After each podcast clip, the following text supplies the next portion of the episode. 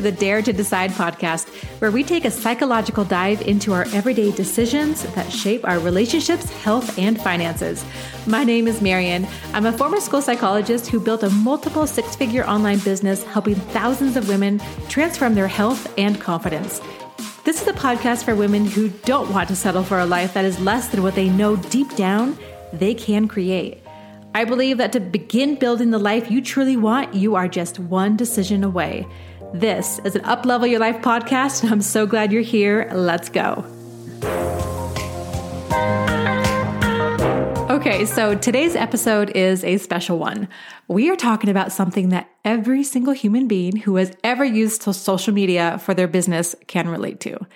And we've all been here. I, I know I have, where you spend a solid twenty minutes writing the perfect copy. I mean, you're overthinking every word. And then you spend five minutes choosing the perfect emojis to emphasize each point. Oh, and then you need to spend another five to ten minutes editing the perfect photo. And then you realize, like, oh crap, didn't I just read an article that said Instagram is only rewarding reels and video now? So you spend a solid hour making a reel. I don't know about you, but that's how long it feels like it takes me to do a reel. And you think, okay, after that hour is over, this should work. And then you think to yourself, now, wait, am I missing something? Oh, darn it. I forgot about hashtags. I can't, you can't post without hashtags. So you know that you should be using all thirty of the hashtags allowed for the post. So off you go, spending a good fifteen minutes researching the best hashtags for your reel. And now it's almost been two hours, but you finally have the perfect curated piece of social media content. You did it. So you take a deep breath and push the publish button, and you immediately feel a sense of accomplishment, right? Because if you did nothing else for your business today, you at least published a post. So that's something, right? And then you put your phone down and you start to work on something else.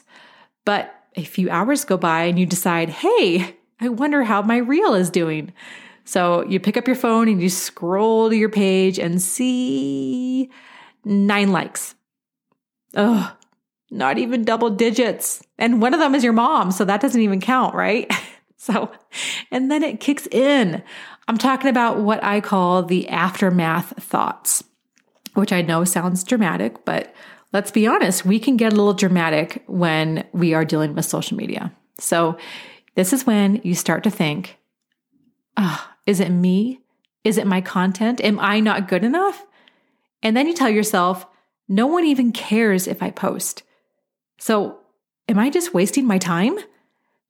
Okay, so I just want to stop here and ask you if any of these thoughts or experiences feel familiar, because if so, you are in very, very good company.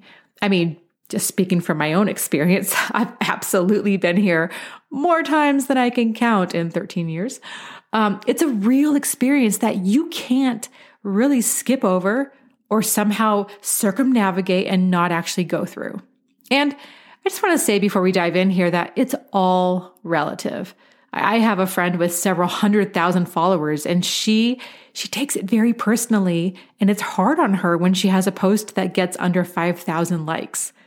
Meanwhile, someone with maybe five hundred followers would lose their mind and like with pure elation if they got five thousand likes. So perspective really plays a large part in this conversation. Okay, so the two questions I get a lot when I'm working with my clients around social media mindset is, number one, what do I need to do to get more engagement?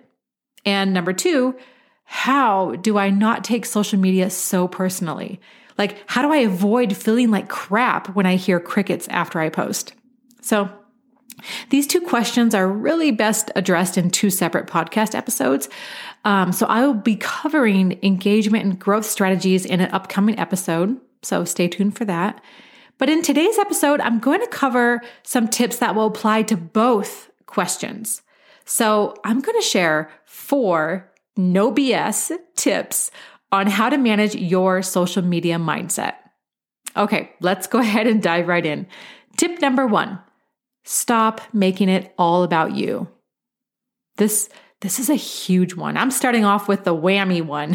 Like, if you can really embrace this concept, it's going to change a lot for you.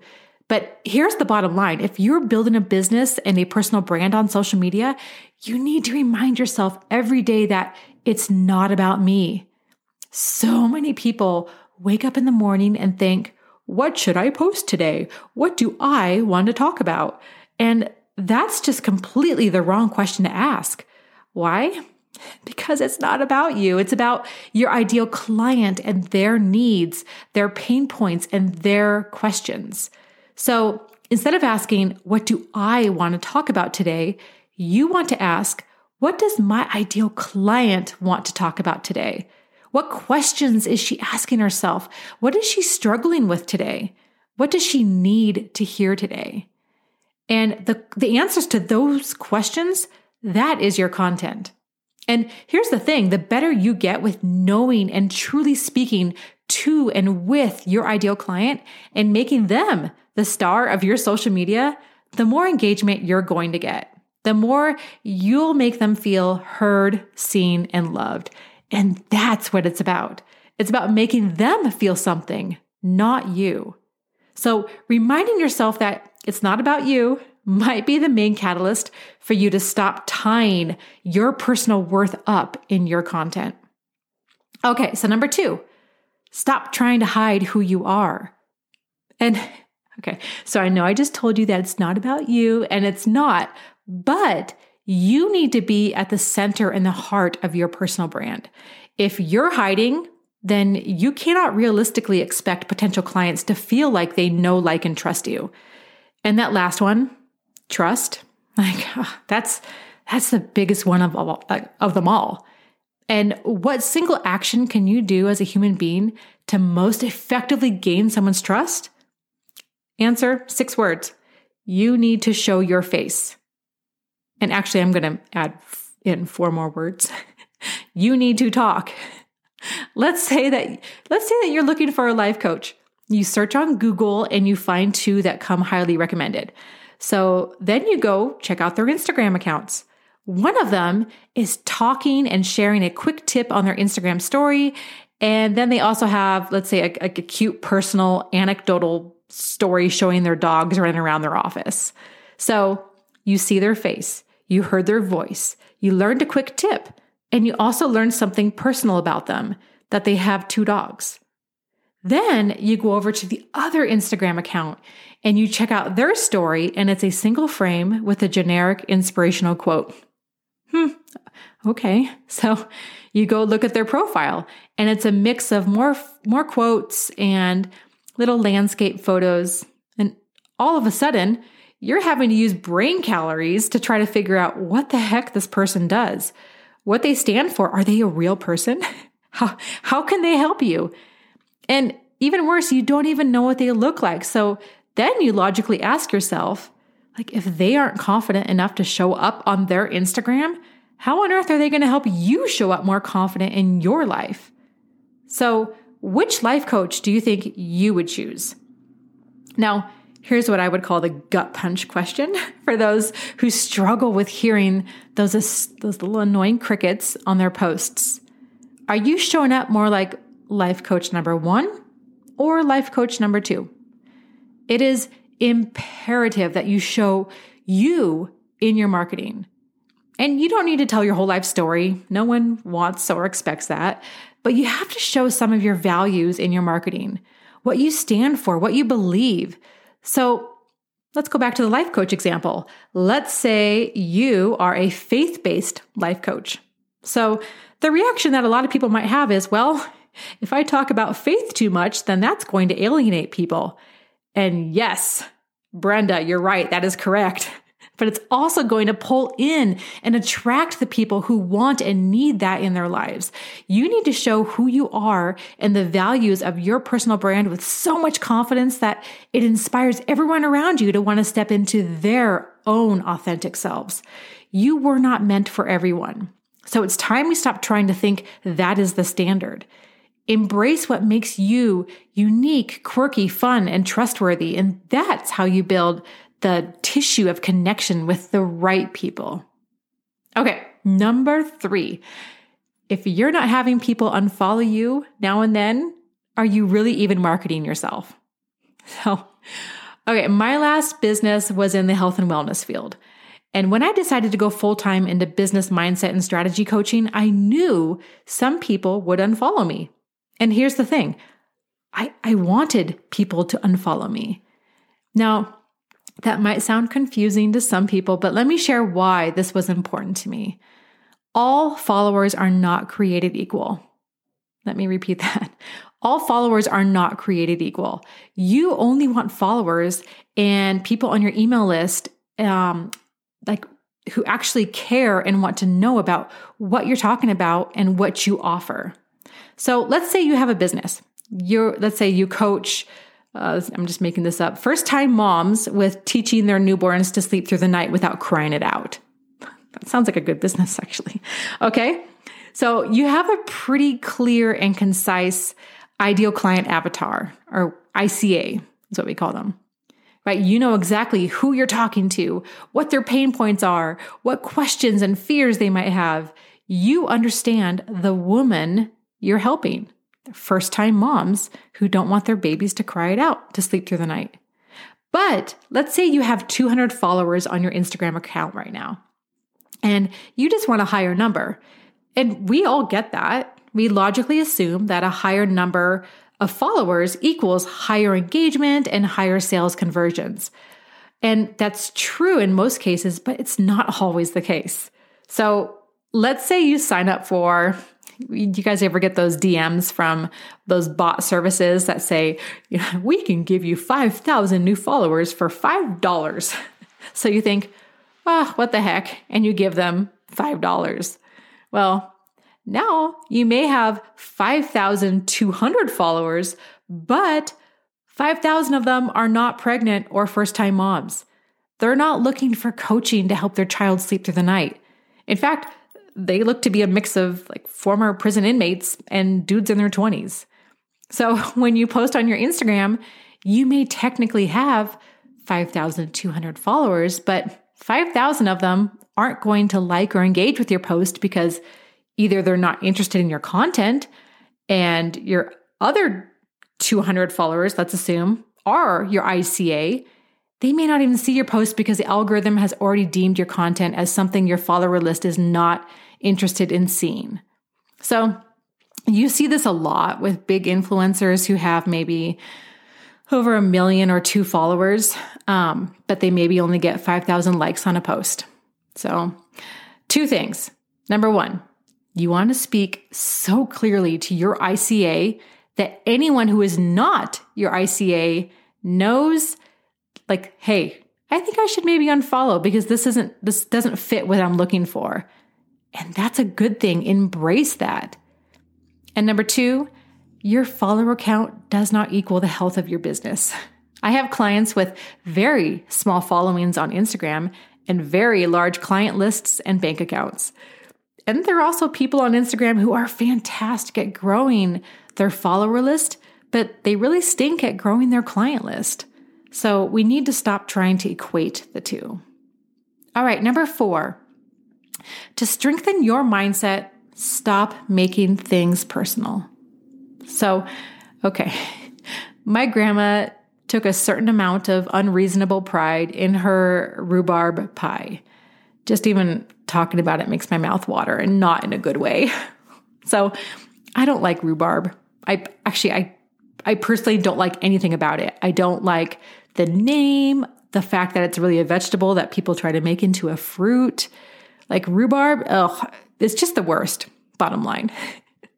Anyway, my grandma made rhubarb pie for dessert one Christmas. And when you're eight years old and you don't like rhubarb, this is a very disappointing dessert announcement to hear. But anyway, in our family growing up, you had to sit and eat what was put in front of you. I don't know if you grew up like that, but that's, that's just how it was, even dessert. So I sat there. I'm very stubborn. I stared at this piece of rhubarb pie for a very long time. Like we're talking hours. I just refused. And I'll never forget, my grandma became very upset that I wasn't eating her rhubarb pie. And like, to be fair, she probably had some wine or maybe some, it was Christmas, so spiked eggnog at the time. So she got pretty emotional, but she was taking it very personally that I wasn't eating her pie. The thing was, it had nothing to do with her. It had nothing to do with her, her baking skills or how much love she put into baking the pie. It had literally zero to do with her. It had everything to do with the fact that rhubarb is my arch enemy of the vegetable world. And I see the same thing happening on social media. You put content out and you hear crickets and you immediately think, like, is it me? Is it my content? Am I not good enough?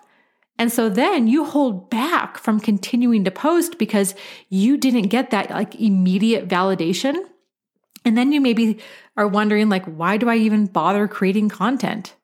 You made it about you, when really, maybe you're trying to give rhubarb to people that prefer strawberries, right? So it's important to look at the two variables in social media marketing here. Variable number one, your content, which is great news because you have one hundred percent control over your content. That's great. So ask yourself basic business questions like, are you addressing the right pain points? Are you adding the right value? Are you blending into the background because you're so afraid to offend anyone and have an opinion? Are you posting too often? All of these questions to consider, like, without taking the process personally. Your worth as a human being has zero to do with your presence on social media. So take a step back and ask yourself from a business perspective those types of questions. Variable number two is your audience. Are you trying to serve rhubarb to people who are craving pizza? Let's see. I'm really hungry right now, so that sounds good. Um, so think of it like this. Let's go back to the coaching business for new moms to help their babies sleep through the night, okay? Now, let's say you go speak at a conference with ten thousand people there. That's a great size audience, right? Except everyone walks out during your presentation. What?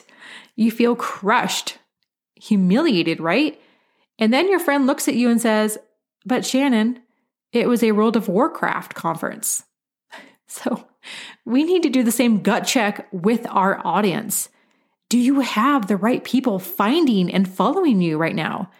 If so, like, keep doing what you're doing and expanding.